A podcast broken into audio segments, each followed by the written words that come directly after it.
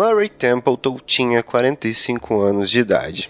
Estava na plenitude de sua vida e com todas as partes do seu corpo funcionando com perfeição, exceto alguns trechos vitais de suas artérias coronárias. Isso, no entanto, foi o suficiente. A dor veio repentinamente, chegou a um ponto insuportável e aos poucos foi diminuindo. Ele podia sentir a respiração parando. Uma deliciosa sensação de paz o inundou. Não há nada mais agradável do que a ausência da dor. Ele sentia uma alegria vertiginosa, como se tivesse levitado e estivesse pairando no ar. Abriu os olhos e percebeu com uma discreta alegria que os outros ainda estavam agitados. Estava no laboratório quando a dor o abateu sem nenhum aviso. Ao cambalear, ouviu os outros gritando surpresos. Depois tudo deu lugar a uma agonia avassaladora. Agora que a dor tinha passado, os outros ainda estavam inquietos, ansiosos e reunidos em torno do seu corpo caído. Repentinamente, ele percebeu que estava olhando a cena, lá do alto. Seu corpo estava lá embaixo, estirado no chão, com o rosto contorcido. Ele estava aqui em cima, observando em paz. Pensou: Milagre dos milagres. As besteiras sobre a vida eterna estavam certas. Apesar de ser uma maneira humilhante para um físico ateu morrer, ele apenas sentiu uma agradável surpresa. Não houve nenhuma alteração na sensação de paz em que tinha mergulhado. Ele pensou: Devia haver um, algum anjo por aqui ou alguma coisa do gênero vindo me receber. A cena terrestre estava se desvanecendo. Sua consciência foi invadida pela escuridão e, de um ponto distante, como um último relance de visão, apareceu uma figura iluminada com forma vagamente humana irradiando calor. Murray pensou: Estão brincando comigo? Eu tô indo pro céu? Assim que ele pensou nisso, a luz se apagou, mas o calor continuou a sensação de paz não diminuiu. Apesar de, em todo o universo, restarem apenas ele e a voz.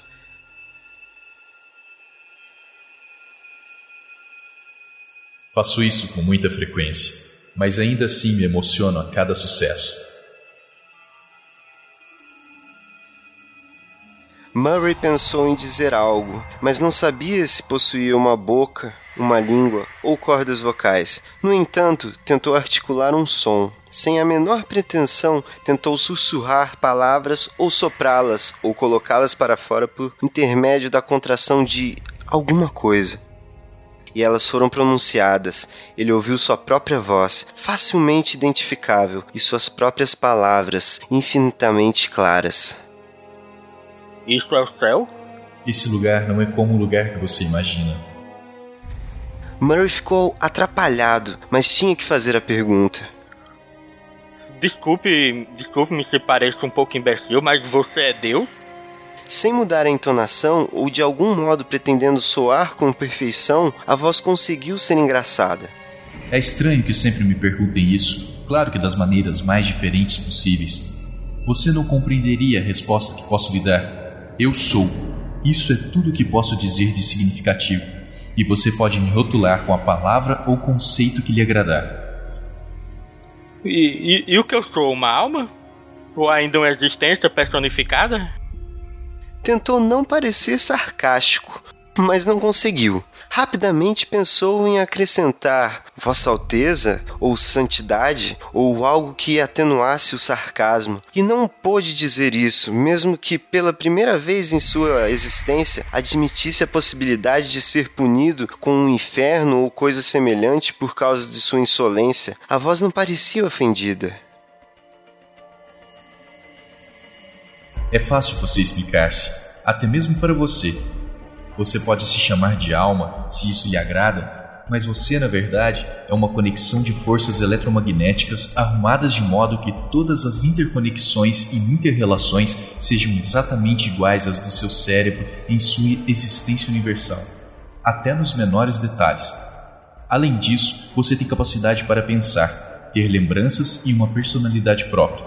Você vai achar que ainda é você mesmo Você quer dizer que a essência do meu cérebro é permanente? Não, de jeito nenhum. Nada seu é permanente a não ser que eu decida que seja. Eu criei a conexão. Eu a construí enquanto você desfrutava sua existência física e ajustei-a para o momento em que sua vida terrestre chegasse ao fim. Uma construção complexa, mas muito precisa. É claro que poderia fazer isso com todos os seres humanos do seu mundo, mas prefiro não fazer. Sinto prazer em escolher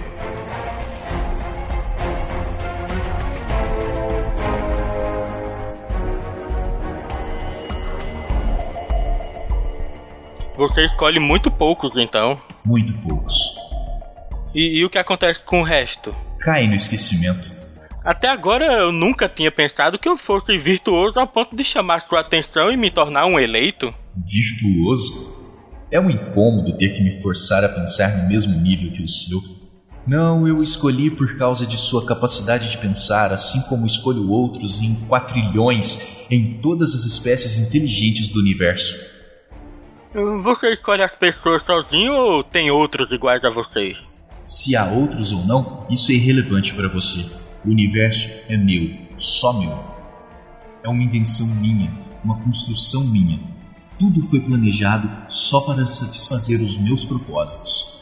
E mesmo com 4 trilhões de conexões criadas por você, você perde tempo comigo? Sou tão importante assim? Você não tem a menor importância com outros, eu ajo de um modo que, da sua maneira de ver, pareceria igual. E você é único? Você está tentando me colocar numa armadilha sem consistência. Se você fosse uma ameba que só pudesse considerar a individualidade em conexão com pequenas células, e se fosse perguntar a um cachalote com 34 trilhões de células se ele é um ou muitos, de que forma o cachalote poderia responder para que isso fosse compreensível para a ameba? Hum, vou pensar nisso. Talvez um dia eu venha a entender. Exatamente. É para isso que está aqui para pensar. E com que finalidade, já que me parece que você sabe de tudo? Mesmo que eu soubesse de tudo, não poderia saber que sei tudo. Isso me lembra de uma filosofia ocidental. Uma coisa que parece profunda exatamente porque não tem significado. Você promete. Você responde ao meu paradoxo com um paradoxo. Só que o que eu digo não é um paradoxo. Pense. Eu existo eternamente. Mas o que isso quer dizer? Isso quer dizer que não posso me lembrar de quando comecei a existir. Se pudesse, não existiria eternamente. Se não posso me lembrar de como comecei a existir, então pelo menos há uma coisa: a natureza das minhas origens, que não sei. Assim, mesmo que eu saiba o que é infinito, também é verdade que o que há para conhecer também é infinito. E como posso ter certeza de que os dois infinitos são iguais? A infinitude do potencial de conhecimento pode ser infinitamente maior do que a infinitude do meu conhecimento atual. Aqui está um simples exemplo. Se eu conhecesse a totalidade dos números inteiros pares, eu teria um número infinito de informações e, mesmo assim, ainda não conheceria um único dos números inteiros ímpares.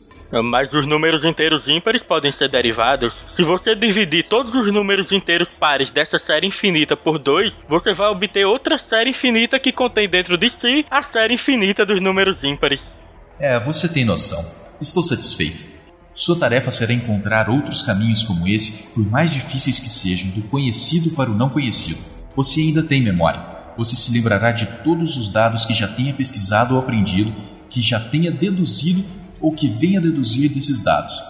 Se necessário, terá permissão para aprender os novos dados que considerar relevantes para resolver os problemas que você mesmo estabelecer. Sim, mas você não pode fazer isso sozinho? Posso, mas assim é mais interessante. Construir o universo para ter mais fatos com que lidar. Inserir o princípio da incerteza, a entropia e outros fatores casuais para fazer com que o todo não seja tão monótono. Isso tem funcionado muito bem e tem me entretido ao longo de toda a minha existência. Depois pensei em estruturas que dessem origem à vida e em seguida à inteligência, e usei isso como uma forma de pesquisa coletiva, não porque precise de ajuda, mas porque isso introduziria um novo fator casual. Cheguei à conclusão de que não podia prognosticar a próxima área de interesse a ser conquistado pelo conhecimento, de onde ela viria, de que forma seria obtido. E isso já aconteceu antes? Certamente, não há um século em que não apareça alguma coisa interessante em algum lugar. Algo que você poderia ter pensado sozinho, mas que até então não tinha feito. Sim. Você acha mesmo que há alguma coisa que eu possa fazer por você? No próximo século? Literalmente não. No entanto, a longo prazo, o seu sucesso é certo, desde que você se engaje para sempre. Poderei pensar eternamente? Para sempre? Sim. E para quê? Já lhe disse, para adquirir novos conhecimentos. Mas, mas além disso, para que preciso descobrir novos conhecimentos? Foi o que você fez em sua vida terrestre. Qual o seu objetivo naquela época? Adquirir novos conhecimentos que só eu pudesse adquirir, para ser admirado pelos meus companheiros, para sentir a satisfação de concluir um trabalho, mesmo sabendo que tinha um tempo certo para alcançar o meu objetivo. Agora eu só poderia conquistar algo que, se você se esforçasse um pouco, poderia descobrir sozinho. Você não pode me admirar, você só quer se divertir. E não há mérito ou satisfação em concluir um estudo quando se tem toda a eternidade para isso. Você não acha que um pensamento e uma descoberta se justificam por si só? Você não acha que isso é mais importante do que qualquer objetivo pessoal? Por um tempo finito, sim, não para toda a eternidade. Compreendo o seu problema. No entanto, você não tem escolha. Você disse que estou aqui para pensar, mas não pode me obrigar a fazer isso. Não pretendo obrigá-lo diretamente. Não precisarei disso. Já que a única coisa que pode fazer é pensar, você pensará. Você não sabe como não pensar. Então estabelecerei uma meta para mim, inventarei um objetivo. Certamente, você pode fazer isso. Eu já encontrei um objetivo. Posso saber qual é? Você já sabe. Sei que estamos falando só por falar. Você ajustou minha conexão de um modo que acredite ouvi-lo e falar-lhe. Mas você transfere os pensamentos para mim diretamente e quando a minha conexão muda com meus pensamentos, imediatamente você os adivinha, sem precisar da minha transmissão voluntária. Você está surpreendentemente certo. Estou satisfeito. Mas também me satisfaz ter você para me contar seus pensamentos voluntariamente. Então eu lhe contarei. O objetivo de minhas reflexões será descobrir uma forma para interromper a conexão que você criou para mim. Não quero pensar apenas com o propósito de diverti-lo. Não quero pensar para sempre só para diverti-lo. Não quero existir para sempre só para diverti-lo. Todas as minhas reflexões se voltarão para acabar com essa conexão. Não faço nenhuma objeção. Até um pensamento concentrado no fim de sua própria existência pode, a despeito de você, levar a algo novo e atraente. E é claro, se você for bem sucedido na sua tentativa de suicídio, não concluirá nada, pois imediatamente eu o reconstruiria e, de uma certa forma, tornaria seu método de suicídio impossível. E se você achasse uma outra forma mais sutil para interromper a si mesmo, eu reconstruiria com essa possibilidade eliminada. E aí por diante. Poderia ser um jogo interessante, mas de um jeito ou de outro, você existirá eternamente. Esta é a minha vontade.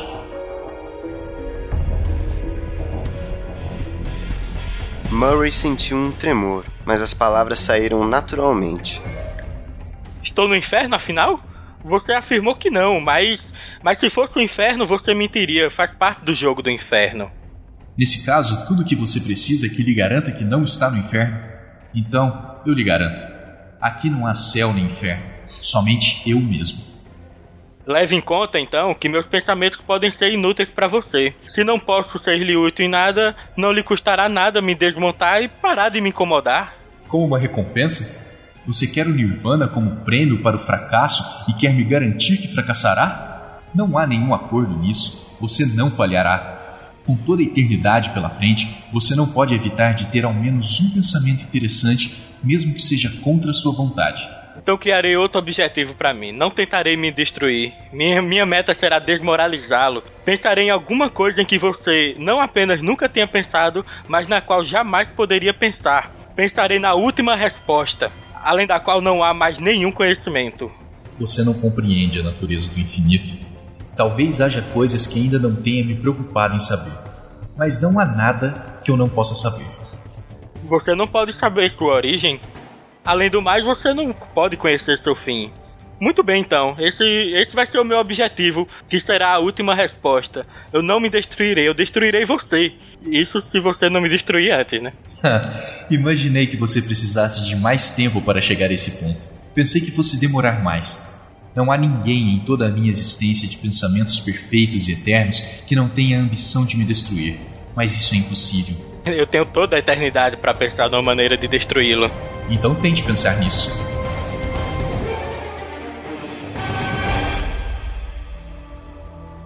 Ela se foi, mas Murray tinha seu objetivo e estava feliz.